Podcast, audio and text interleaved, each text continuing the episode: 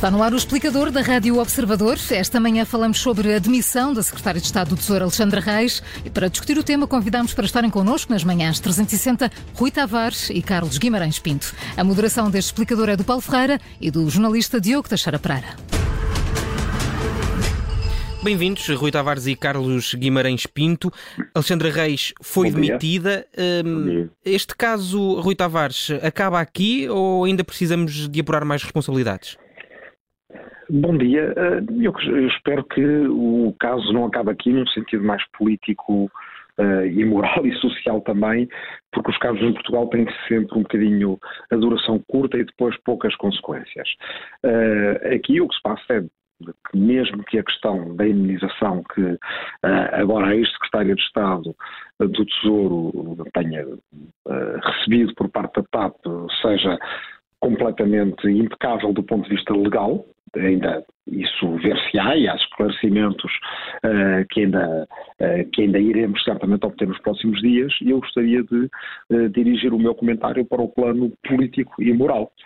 Há um aspecto de, de causa pública que implica algum sacrifício quando se vem para um elenco governativo, ainda por cima na pasta da Secretaria de Estado do Tesouro muitas vezes uma secretária de Estado do Tesouro teria de pedir aos portugueses sacrifícios, sentido de responsabilidade, patriotismo, equilíbrio entre aquilo que se quer e aquilo que se vai ter.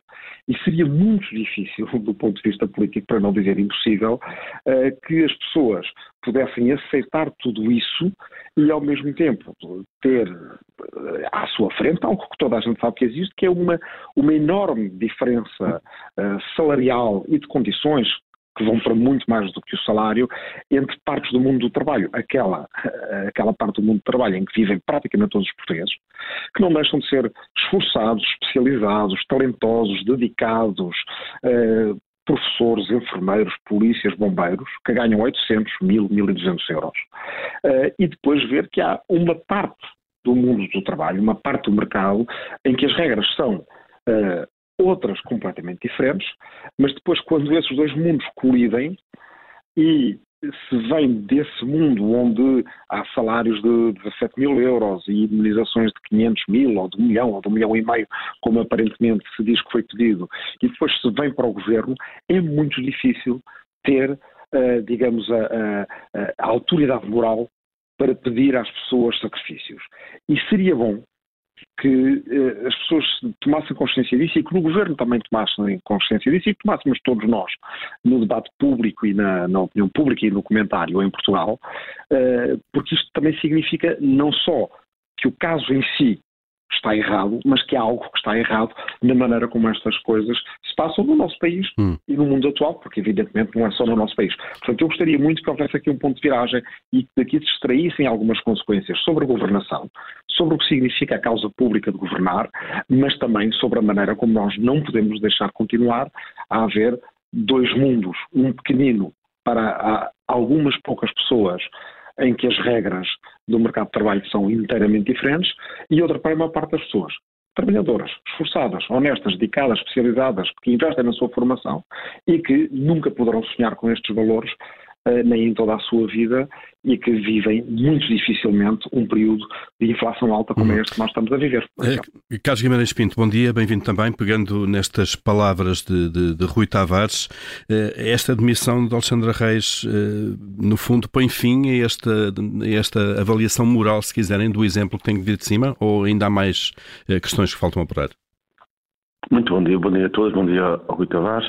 Um, não, não, não põe fim, porque é, uma, porque é uma questão política que vai muito para além de, de, desta missão, que é, é, o que é que teria acontecido se, se Alexandra Reis não tivesse sido nomeada secretária de Estado.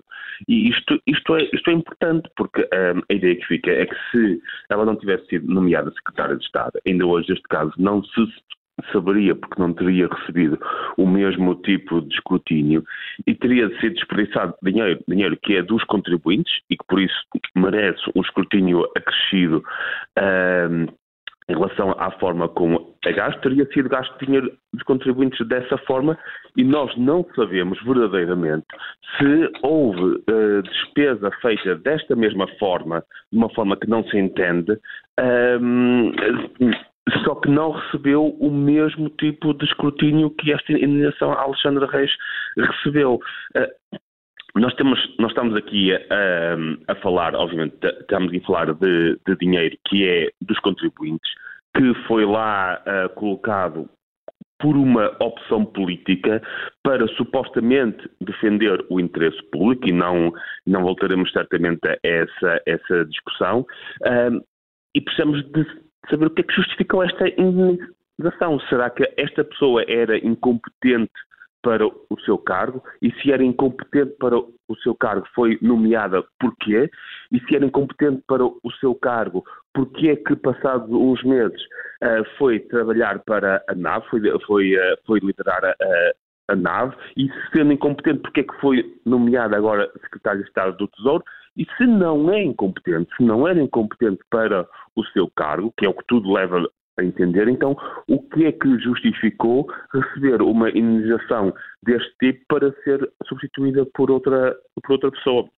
Um, nós não nos podemos esquecer que estamos aqui a falar de uma, de uma empresa que ainda, ainda recentemente uh, foi noticiado que a CEO contratou para diretora uma, uma amiga próxima. Ou seja, o que é que leva a este tipo de gestão em que se despedem amigos do anterior CEO para contratar amigos da, da atual? É esta, é esta a forma de gerir os dinheiros públicos? É assim que se Essa... defende o interesse público? Sim. É, essa é uma, é uma questão que se, que se levanta agora uh, também, uh, que é um, foram tiradas as conclusões políticas e, e, e uh, temos estado a falar acerca disso, mas existe este, este lado também um, da CEO da TAP. Rui Tavares, acredita que a CEO da TAP tem condições para continuar no cargo? Bem, eu acho que estamos a afunilar o debate em vez de o alargar. Porque repare numa coisa, uh, o que nós precisamos em Portugal, por um lado, é enfim, de criar valor e de poder uh, ter uma economia que garanta salários mais altos para toda a gente. E também precisamos de olhar para estas enormes disparidades que não são só salariais, são também de poder. Portanto, uh, haver um, um, um mundo no qual se despede e contrata desta maneira e, quer dizer, eu acho natural que toda a gente seja amiga, como, como se calhar não no sentido em que dizia o Carlos Guimarães Pinto, mas no sentido em que não é difícil toda a gente ficar amigo uns dos outros quando uh, esta é uma forma de ser despedido. Quer dizer, eu já, uh, já me aconteceu como professor universitário dedicado a recibos verdes no ensino superior privado uh, não haver os resultados que aquela uh, instituição precisava e vários de nós fomos para a rua. Não fomos para a rua assim. Não fomos para a rua assim. Foi uma coisa duríssima para as famílias das pessoas e, muita gente que me está a ouvir agora sabe o que é que isso é. Ora, alargar o âmbito significa que uma das coisas em que o país tem que criar valor é uh, através da sua companhia aérea, como outros países criam. Uh, dizemos que houve investimentos de uh, eh, 3 mil e, e tantos milhões de, de, euros na TAP, mas a, a KPLM holandesa, os Países Baixos fizeram exatamente o mesmo na mesma altura, a Alemanha fez com Lufthansa, houve vários países que, uh, na altura da pandemia, precisaram de segurar as suas companhias aéreas. No caso da Lufthansa, por exemplo, o dinheiro até já foi devolvido. Exatamente. O que acontece nesses países, que em Portugal tem de passar a acontecer também, é, por um lado, termos um horizonte de a TAP ser rentável e devolver não só através daquilo que faz todos os dias, que beneficia a economia portuguesa, mas dar lucro e esse lucro vir para os cofres do Estado. Rui Tavares, é sem querer transformar isto num debate sobre a intervenção da TAP, o Governo já disse que, que, que, a TAP não ia devolver qualquer cêntimo daquilo que os contribuintes lá estão a meter agora. Isso não, não pode exatamente ser assim, porque a lei europeia que enquadra esta privatização e isso às vezes gera muitas críticas, inclusive à esquerda, que acham que deve ser possível uh, meter dinheiro numa companhia como a TAP a fundo perdido. A lei europeia é muito clara. É possível fazer ajudas de Estado quando essas ajudas de Estado são feitas numa condição de, digamos, uh, de equilíbrio entre os vários Estados-membros da União Europeia e há lugar à devolução do dinheiro como há na Alemanha, como há nos Países Baixos, como há em vários outros países. Mas para isso também é preciso que a gestão da coisa pública, enquanto ela é pública, tenha que ter regras que sejam regras de justiça. E para isso, por exemplo, é muito importante que em países como a Alemanha os trabalhadores estão lá no Conselho de Administração. E quando os trabalhadores estão lá no Conselho de Administração, isso também significa que há entre os vários administradores, os que são dos trabalhadores e os que são os outros, uma vigilância cruzada, uma espécie de uh, uh, freios e contrapesos, como nós queremos que exista na política, que deve existir também neste tipo de empresas, que impeça que este tipo de coisas aconteçam. Não pode, num ano em que foi um ano muito difícil para a TAP, dizer-se bem, não há aumentos, não pode haver aumentos para, uh, digamos, as tripulações. As pessoas têm que aceitar despedimentos, têm que aceitar cortes. E, ao mesmo tempo, uma pessoa que trabalhou dois anos, por causa de não vir a trabalhar os outros dois anos a seguir, e com todos esses esclarecimentos que o Carlos Guimarães Pinto falava e que eu também quero ter, e que acho que nós vamos todos pedir na Assembleia da República, a indemnização é 500 mil euros. Eh, isto é que não se pode passar e se houver um escrutínio mais público, mais transparente, mais eficaz e também mais participado da coisa pública, incluindo aquilo que os países que têm hoje em dia salários altos para os trabalhadores conseguiram, através de uh, participação dos trabalhadores nos conselhos de administração, através de força à negociação coletiva e através também da lei, aí conseguiremos hum. melhorar todos. Uh, uh, Carlos Guimarães Pinto, não devia acontecer, mas aconteceu, e agora que aconteceu, a grande questão é até onde é que se pedem uh, responsabilidades políticas. Alexandra Reis já saiu, foi demitida, mas não foi ela que decidiu que ia receber os 500 mil euros de indemnização, não é? Não, não foi ela. Existe, existe uma, uma CEO, existia uma diretora jurídica, existiam dois ministros que tutelavam a TAP, as responsabilidades políticas têm, têm que advir daí. Nós temos ali uh, aquele golpe de teatro em que os dois ministros que tutelavam a TAP fingiram uh, que não sabiam de nada e pediram explicações à TAP quando certamente sabiam exatamente aquilo, aquilo que se estava a passar. E neste momento precisamos de saber uma coisa, exatamente, que é um, como é que foi feito esse cálculo da indemnização? Apareceram notícias de que, de que Alexandre Reis tinha pedido 1,4 mil, 1,4 milhões de euros para, para se ir embora. O que é que justificaria esse 1,4 milhões de euros, já que ela recebia um salário a, a cerca de 300 mil euros por, por ano e certamente não teria um, um, contrato assim tão longo, portanto, o que é que justificaria esse, esse pedido legal e, e, e daí depois o que é que justificou, o que é que foi negociado para baixar essa indenização para 500 mil euros. Quem é que permitiu que isso, que isso fosse possível? Se ela saiu já tendo em perspectiva o seu próximo lugar, também é importante, o, o facto do próximo lugar ter sido poucos meses depois e dado pelo mesmo ministro que tutela a TAP poderá dar uma indicação nesse sentido, pode ter sido apenas uma coincidência, mas é, seria uma coincidência estranha ela, ela, ter saído de uma empresa tutelada pelo Ministério das Infraestruturas para ir para outra, uh, também tutelada pelo menos pouco, pouco tempo depois. A indenização deve ser devolvida? Ficam muitas explicações para, por dar. Uh, assim, moralmente deve ser, moralmente deve ser Agora, eu acredito que, que ela esteja balizada legalmente para, para não o fazer e se, e se não o quiser fazer legalmente pode não, poderá não o fazer. Agora, aquilo que me parece é que efetivamente, moralmente, especialmente se a saída decorreu de ter em perspectiva outra coisa logo a seguir, um, vindo da mesma da mesma tutela, parece-me parece-me parece-me que, que moralmente tudo devia fazer legalmente.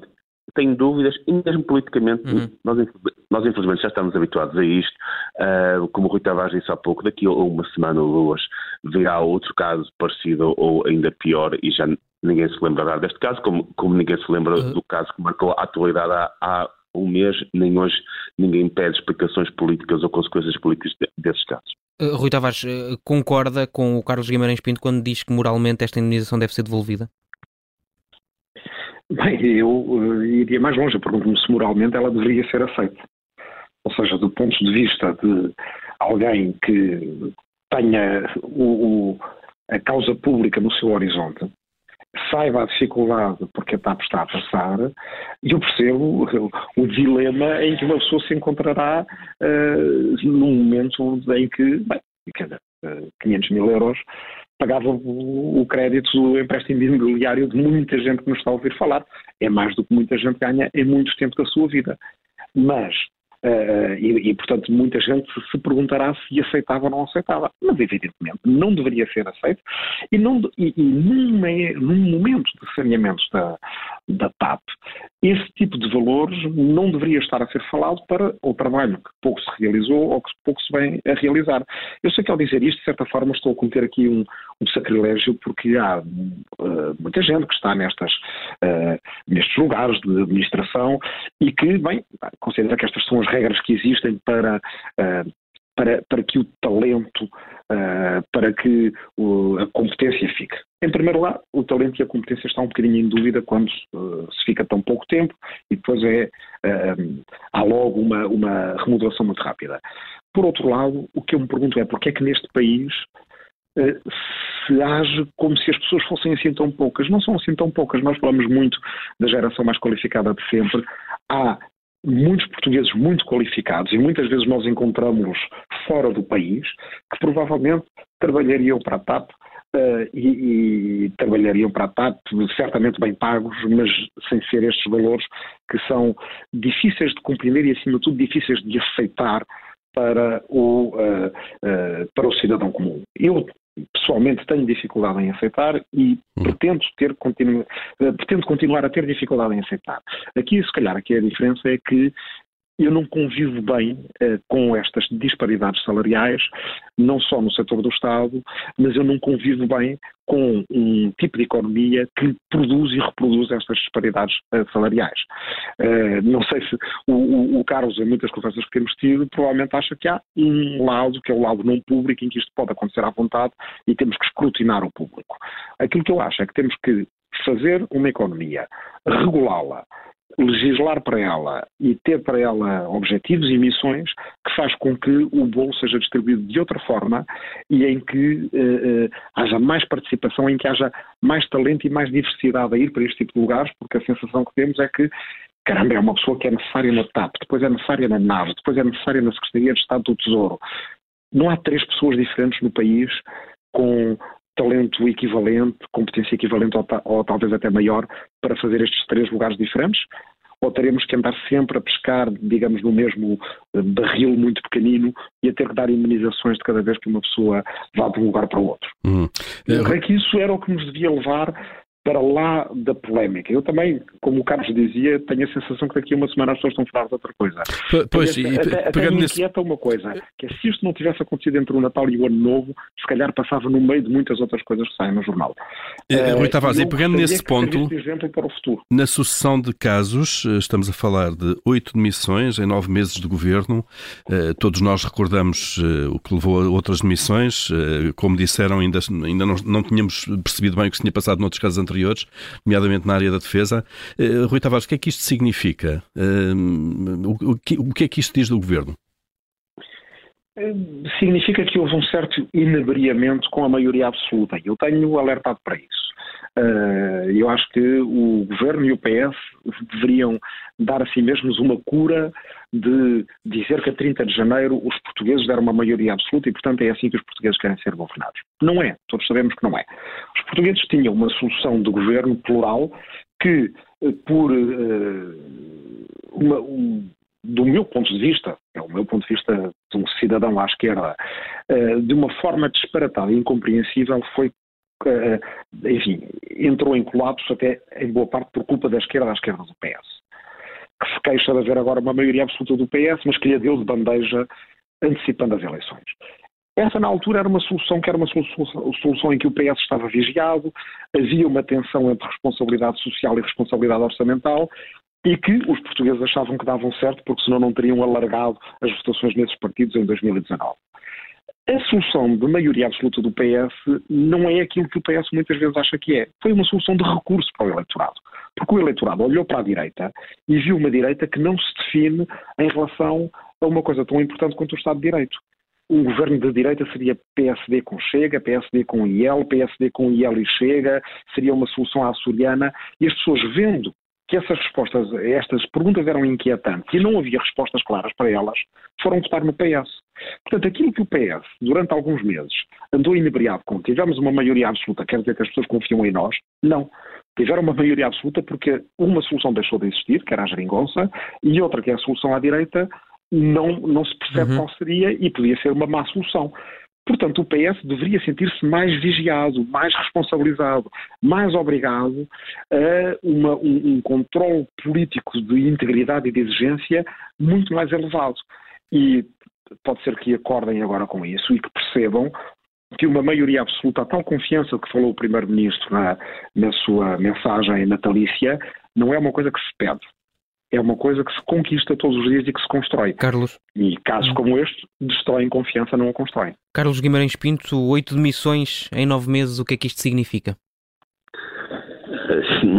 António Costa já, já quase que podia formar um segundo governo só com os demitidos ao longo de, de menos de, de, um ano. Isto, isto significa que temos, temos, um governo bastante instável, muito suscetível a casos, um, uma, uma, maioria absoluta, mas muito, muito temida, com, com muito, pouca, muito pouca confiança e muito minada por, por conflitos internos dentro do próprio governo. Isto não é bom para o governo e não é bom para o país. Aliás, a recente entrevista de António Costa demonstra um bocadinho isso, porque todos nós sabemos o, o, truque habitual dos governantes do Partido Socialista, que é muito comum em António Costa e em, em, Pedro Nuno Santos, que é quanto, quanto mais acossados, quanto mais inseguros estão, mais arrogantes parecem, um, e isso, isso e, e, o que temos visto demonstra uma profunda insegurança do governo em relação a si próprio, em relação à sua capacidade de manter estabilidade interna